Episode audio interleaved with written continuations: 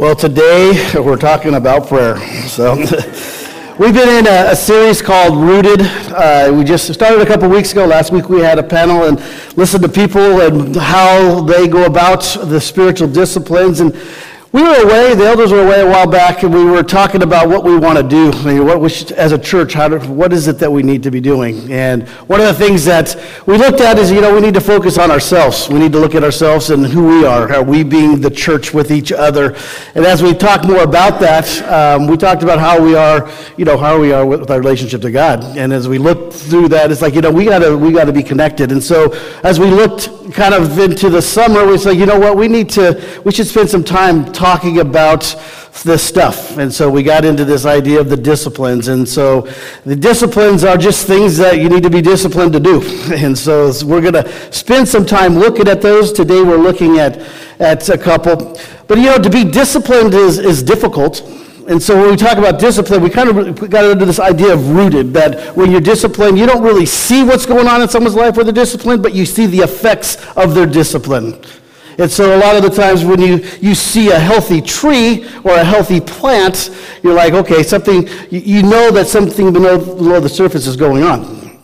I know for myself, I, I, have I've grown vegetables in my backyard. I've just become a fan of it the last six or seven years. But the first year I grew vegetables, my son, Jacob, the second year, as we were planting and getting ready to start the garden, he looked, says, Hey, Daddy. I said, What's up? He says, do you think maybe we could eat something out of our garden this year? and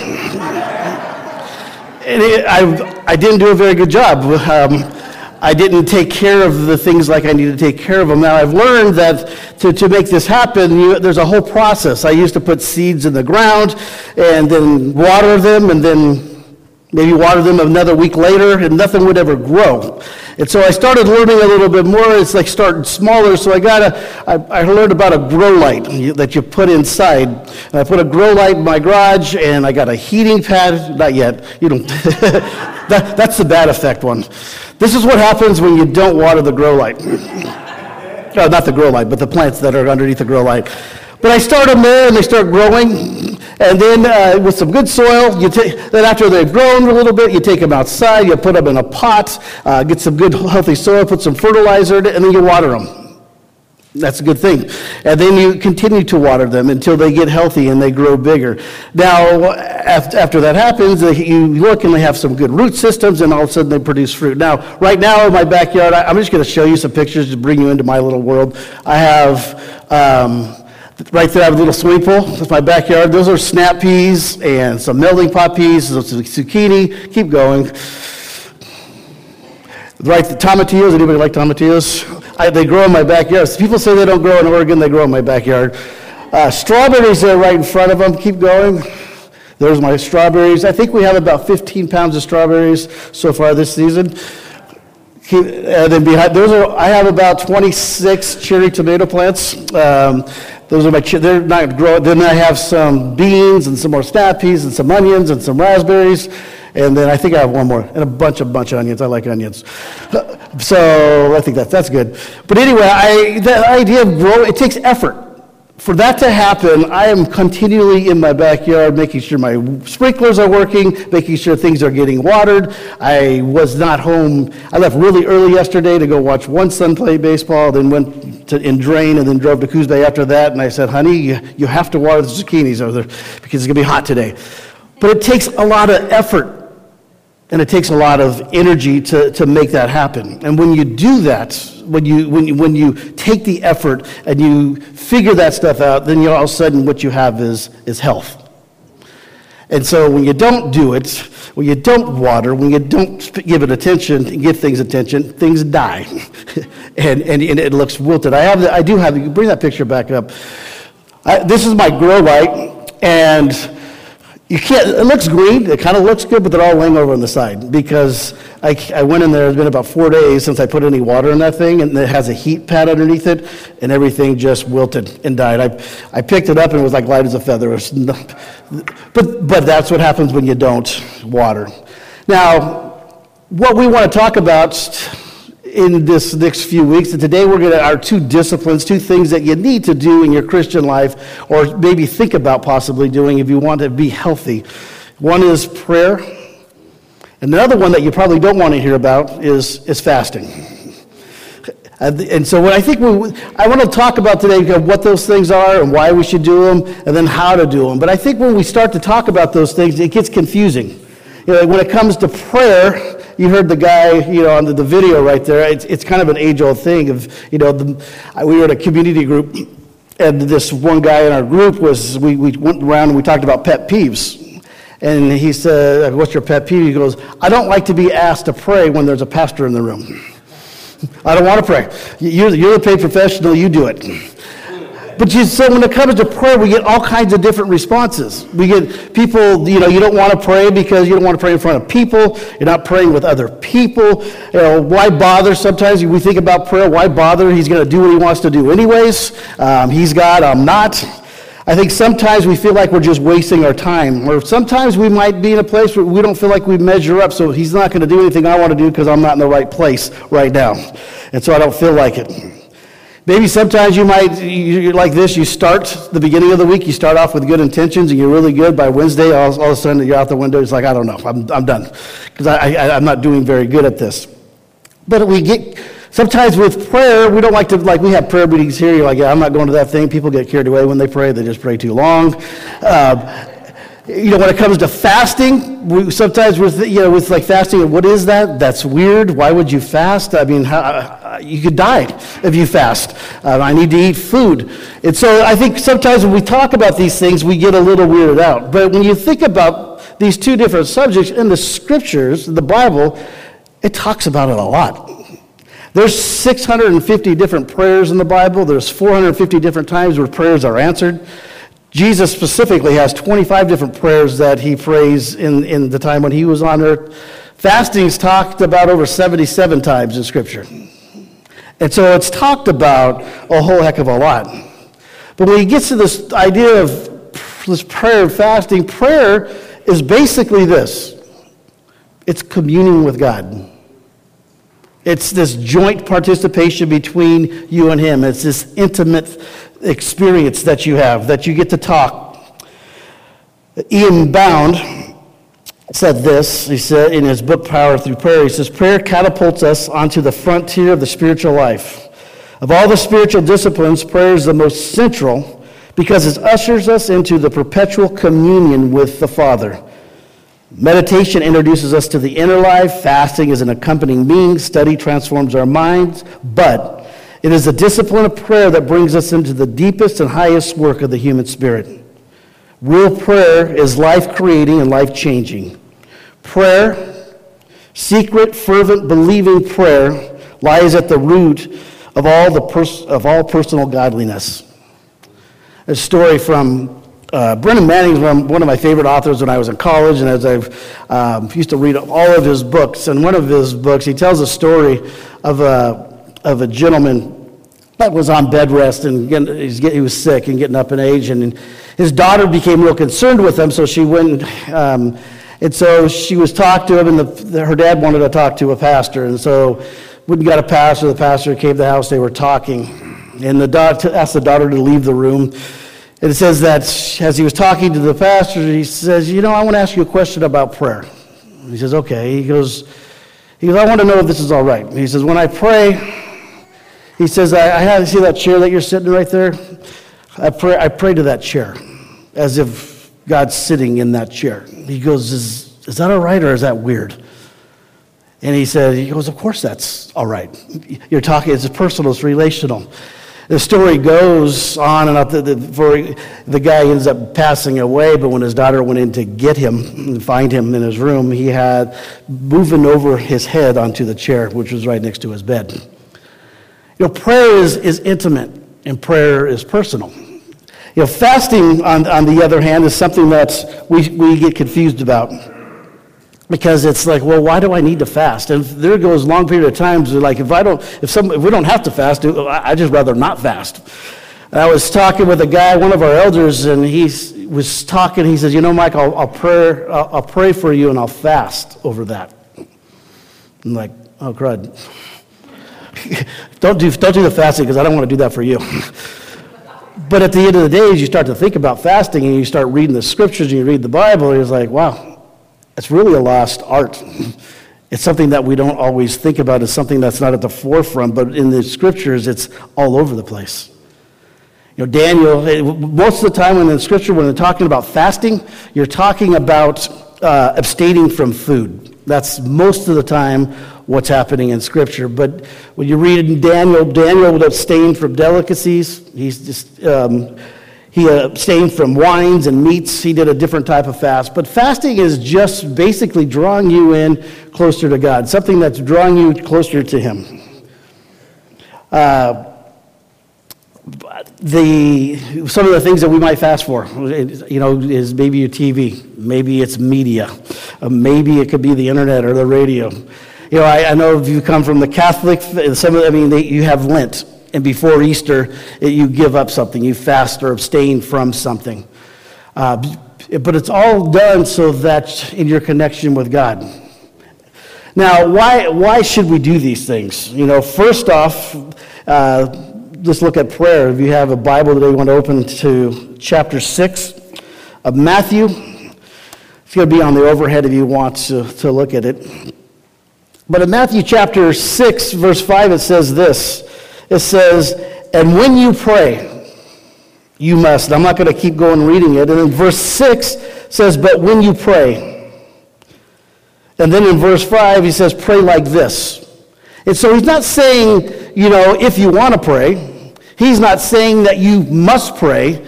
He's just assuming that you do pray. And he says, do you do this?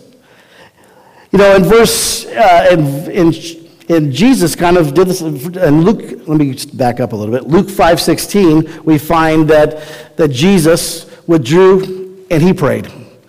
We find in, in Luke 11, 1 that when Jesus was praying he came back to his disciples, the, the, the disciple says, Jesus, teach us how to pray. And so we find over and over again in the scriptures that there's prayer. Now, Colossians 4, 2, it says, it talks about, in the NIV, it says be devoted to one another. But in the ESV, which we've been using, says continually, continue steadfastly in prayer. Uh, you guys know 1 Thessalonians 5.17, where he says, pray without ceasing, or pray continuously. That's in Scripture. Uh, John 15, 5, Jesus says, he's talking about being the vine and the branches, but he says, apart from me, you can do nothing.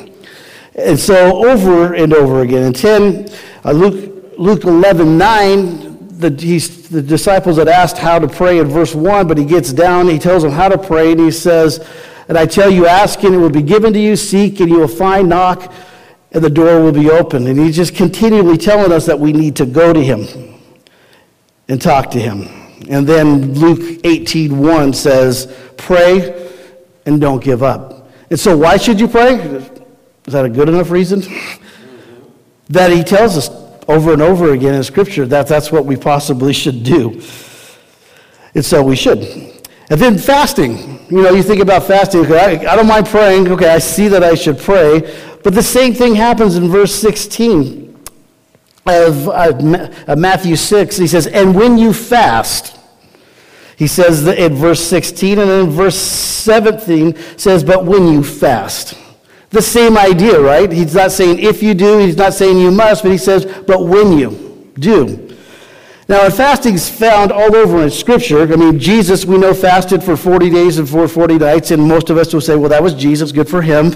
He did that. We also know that Moses fasted for 40 days and for 40 nights when he, was the ten, when he went up on the hill with the Ten Commandments.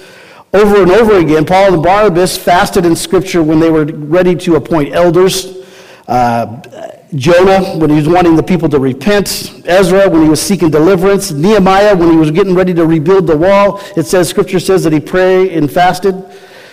But you know, one of the things that's kind of convincing in Matthew 9 15, he says it's John's disciples are looking, talking to Jesus, and they were perplexed over the fact that they, they um, they and the Pharisees were fasting. So John's disciples, John the Baptist's disciples were fasting, and uh, the Pharisees were fasting, and they asked Jesus, you know, what about your people? Why aren't your disciples fasting? And Jesus says in verse 15, Jesus said to them, Can the wedding guests mourn as long as the bridegroom is with them? The day will come when the bridegroom is taken away from them, and what will they do?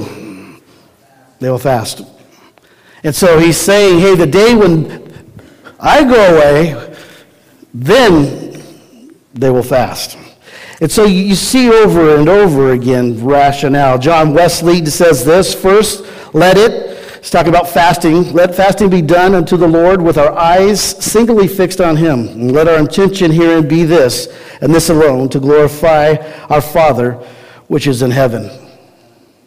Now, that's what fasting is all about. And that's but that's why we should fast. But another reason why we should fast is because it actually reveals things that control us. You know, food, as much as you could, I could sit there and give a justification. Well, of course it controls me. I need it to live. You just told me plants need food and fertilization. Why wouldn't I eat? But the idea that when you fast, you realize your hunger pains. And that, that's one thing. But the other thing is when you fast, you begin to realize other things that control you. Because when you get hungry, what do you get? You get angry. You get frustrated. And you begin to figure out the things that are controlling you and the things that have a hold on you. And so another reason to fast is for that. David says in Psalm 69, I don't have this on the overhead, he says, I humbled my soul with fasting. And so bitterness and anger and jealousy and all these things kind of come to light when we're hungry and when we're giving things up. Now that's you know what, what it is, why we should fast, but in Scripture, how do we do these things? And so, first off, in John Go back to Matthew chapter 5, chapter 6. It says this. He says, first he tells us, he goes, he tells us how not to do it. And so in verse, um, I'm going to look at fasting first, verse 16. It says, And when you fast, do not look gloomy like the hypocrites, for they disfigure their faces, that their fasting may be seen by others. Truly I say to you, they have received their reward. And so when you're fasting, if you're doing it out in front of people and you say, hey, look at me, look what I'm doing, what's he saying? You've got your reward. That's not what you're doing. He talks about the same thing with prayer in verse 5 of chapter 6. He says, When you pray, you must not be like the hypocrites, for they love to stand and pray in the synagogues and at the street corners, that they may be seen by others. He says, Truly I say to you, they have received the reward. And so you got these people that puff themselves up and have these, and, and you, he says, if that's what you're about, you've already got your reward. In verse 7 it says, And when you pray, do not heap up empty phrases as the Gentiles do, for they think that they will be heard for their many words. And then verse 8 says, Don't be like them. And so he tells us what not to do, right? He tells us this is what not to do. And then he tells us how to do it. Verse 17 of chapter 6. It says, But when you fast, it says, Anoint your head, wash your face, that your fasting may not be seen by others, but your Father who is in secret. And your Father who sees in secret will reward you. This is one reason why we probably don't talk a lot about fasting. Because when we're fasting, we're not telling everybody about it, and the preacher doesn't stand up and tell you all about his fasting because he doesn't want to be, because the scripture says not to. But at the end of the day, it's between who? between you and God. And so when you're giving things up, and fasting comes in all different types of ways. And it could be maybe you start with, say, you know what, I'm going to give up a meal. The elders, we've been talking lately, we've been thinking about a few different things. You know, one right now is I, I sent out a text this week, our, our, our property fell out of escrow the two days before it was supposed to sell. And so one of the things is like, we don't know why. We're not sure what God wants with it. But at the same time, we're going to pray about it. We're going to fast and say, God, what is it that you want with this? You're in charge. We've been praying this whole time about it. What do you want with it? You know, God's, God's in control. I know when I was, when I was in uh, Los Angeles, I was in this little city called Lawndale. It was one square mile. Pastor of this church, and the staff and, the, and our elders, we got together and we said, you know, we want to pray for our city. And we started, we walked every street in, in Lawndale praying for the city. Just during the day, we had a map and I would highlight it. We walked it and we prayed for it. But there was this piece of property across the street that we kept praying over that God would make it a park. We, we just prayed it. We didn't, you know, that's what we, our hearts desired. And and I found out a couple years ago, I'd been gone for five or six years. Guess what it is now? It's a park. But God does what God wants to do, and guess what? Guess what I wanted the park? I wanted it like 9, 10, 15 years ago. That's when I was praying about it, but it happened in, in His timing. And I could say for our property, we have all kinds of ideas of what we think. You know, it's like, God, come on, this is what we need. You know why? Because this is where we're at. We can't, eat, we can't begin to see what He wants or what He wants to do. And so, when we're talking about it, it has to be more about our hearts and who we are. Now, then he goes in in verse 9 and he says, This tells him, this is, pray this way. He says, Our Father in heaven, hallowed be thy name. And so, our Father, he's saying this, this personal thing, talk to him like he's your God. Now, have you ever heard the word hollow before? It's like, what does hallowed mean? I mean, I've heard it a hundred times, and it's like, okay, does it mean empty? is it something? And hollow means sacred. It means consecrated. It's, it's revered. And so when you hear the word hollow, it's something special. It's something that you can't even comprehend. And he goes in and he says, the first thing, he says, Your kingdom come, your will be done on earth as is in heaven. And he's saying, Okay, God, we're, he said, when you're praying, align yourself with his will and what it is that he wants. And then it goes into the rest of it. He says, Give us this day our daily bread, and forgive our debts as we also forgiven our debtors. Now, this is, he's quoting Jesus, right? And so he's saying, you know what, you got to forgive people as, and, and, and you got to forgive people and also be forgiven. And he says, Let, lead us not into temptation, but deliver us from evil in verse 13. But then he comes back to this forgiveness thing because maybe we're not very good at it. Because you look at verse 14 and 15, the author, he quotes Jesus, but the author, Matthew, says, For if you forgive others their trespasses, your heavenly Father will also forgive you. But if you don't forgive others their trespasses, neither will your Father forgive your trespasses. And it's like he's focusing in. So he's, so that he said, This is how you do it. First off, you address me. But you know, I read this, and sometimes, I don't know about you, I've read the, the Lord's Prayer my, my whole life, and sometimes it just seems like a little lofty. It's like, it just seems like that guy standing in the corner. I mean, it just kind of seems like these big words. I was reading, if you wanted, I was like, look at, let's think what Jesus says. And look over to Matthew 16, about Mark 14, 36. And Jesus, when he's in the Garden of Gethsemane, he, he's praying to his Father. So he's taught the disciples how to pray, right? And so here he is, and they're quoting his prayer. What's he say? Abba, Father. So he taught him to pray, Our Heavenly Father, right? And when he prays, what's he say? Abba, Father. Now you think about Abba, Father. What's Abba mean? Abba means daddy. It's intimate. It's close. You know, you can't imagine I have little my middle son Micah, him coming into me going, Our Father, which art in heaven, hallowed be thy name. He, my son doesn't approach me that way. And a lot of times I think we see God that way. And I, what think Jesus is trying to get across to us here is he's daddy. He's like your little, he's, he's, you're his child. And when you come to him, come to him like you're his child. It's simple. We make, we make prayer so complicated and so up here in the sky, and he's saying, uh, that's, that's of the devil. because at the end of the day, I want a relationship with you. And so Jesus prays this very simple thing, Abba Father. And then he says next, he says, All things are possible for you. And so, hallowed be thy name, you revere. He goes, I know you could do anything. I know there's nothing you can't do, Father, Daddy. And, he's ta- and he prays that. But what's the next thing he says to him? He says, Remove this cup from me. And I think sometimes we feel when we're praying that we can't tell God how we really feel. And he's got, Jesus is there getting ready to go to the cross, and he says, Remove this cup from me. If, you, if I don't have to go to the cross, if I don't have to do this, this would be a good thing. And I think sometimes when we think, when we're praying to God, we've got to tell him what he wants to hear as opposed to how we're, where we're at. And that's exactly where Jesus is at at that point. Is that he's like, you know, remove this cup from me. Don't make me go through this. If you ever want to hear real prayer, have you ever read the Psalms? You wonder why there's so much lamenting? in, in the Psalms. David, in one breath, is going, God, you're the greatest. You're amazing. I love you. There's no one I can do with. Kill them, strike them. They're making me mad.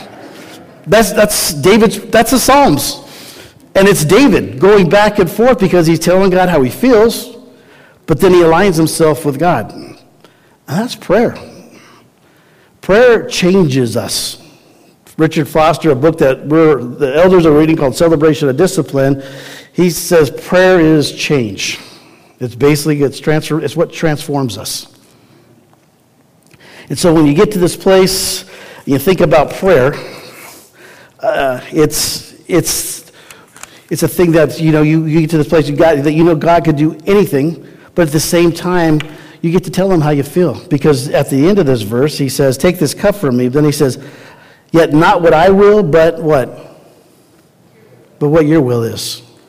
He says, "This is what I want, but you do what you're going to do because you're God." Now the thing of this is that obviously we come to the prayer, it's this idea is that what God is trying to get out of us is to become aligned with Him. Go back to chapter, five, chapter 6, verse 8 of Matthew. What's, what's Matthew say? He said, Do not be like this. Says, For your Father knows what you need before you ask Him. Think about that for a second. I'm sitting here going, Yeah, you need to pray. Why do I need to talk to him if he already knows what I need? Why would I need to tell him? Well, the idea is Richard Foster has it right.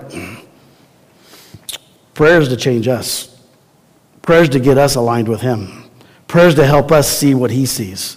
So when we go to the Father, we begin to see a little bit more of what He sees. It helps us give us a little bit of perspective because we don't have real good perspective. Because you know our perspective is? It's me. This is what I want and what I think is best for me. And at the end of the day, what prayer does for us it helps align us with Him and helps show us what His will is and what it is He might have for us. Back in the beginning, when I talked about communing, uh, prayer is communing with God, it's joint participation. The thing about prayer is we say stuff to Him. Well, He's not joining me. You know why? Because it's His will, not your will. Prayer is joint participation, and when you get in line with His will, all of a sudden, it's a beautiful thing. And all of a sudden you become beautiful. But when you're where you're at and he's where he's at and you're not wa- wanting what he wants, guess who's wrong? That's something that we have to think about. You know, the thing with prayer is this is my wife and I, when we're in good terms and our relationship is healthy, is when we're talking a lot. We get together, we get some coffee, we hang out, I find out how her day was. She tell, finds out how my day is. Just simple, basic stuff. And when that happens, we seem to be a little bit happier. But days when I'm busy, I'm here long days, I'm at the ball field long days, and we're going, we're getting the kids in bed. I'll get up the next morning, a week goes by, and we're like, hey, my name's Mike. And we don't, all of a sudden, guess what happens in our relationship? We start biting at each other. And the thing with a healthy relationship is there's got to be constant communication.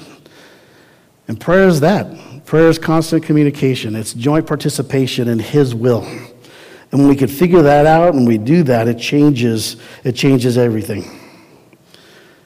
Because sometimes, have you ever felt like you're not on the same page with Him?